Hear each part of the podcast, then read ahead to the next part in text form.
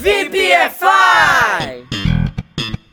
Salve, salve, VPFires! Hoje vamos de 100 Text in English e o tema é sobre a guerra mais antiga do universo: cachorros versus carteiro. Esse texto deve ser de fácil entendimento geral, mas com várias palavras, talvez um tanto incomuns para a maioria de vocês. Então, bora aprendê-las? Se liga aí, pay attention and let's go! Dogs and postmen for posts. Online shopping has an unpleasant bite. The United States Postal Service, an official motto say, neither snow nor rain, nor heat, nor gloom of night stays these couriers from the swift completion of their appointed rounds. Dogs sometimes do, though. The number of canine attacks on postal works has climbed from 5,581 in 2013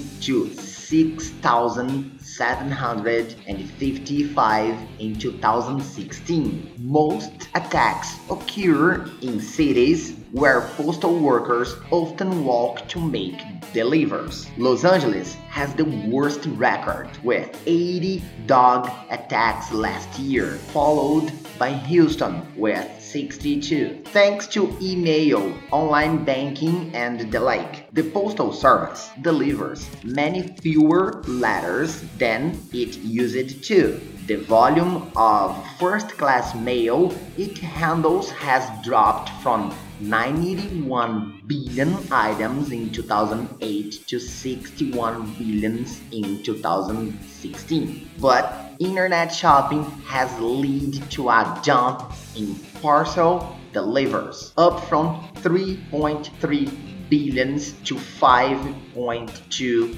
billions in the same period. Posts with parcels often knock on doors, which gives the dogs an opportunity following a rise in canine attacks in 2015. The post office launched an app on postal workers handheld scanners that warns of dogs that certain houses. Owners of repeat offenders are told to pick up post at a nearby post office. If a loose dog plagues a postman, delivery to an entire neighborhood can be suspended. Carriers are also trained to use their statues as a barrier and carry pepper spray. Some carry dog biscuits to distract aggressive and hungry mutts. Dog attacks costs the post service $2.8 million in medical compensation and other expenses last year, up from 1.2 million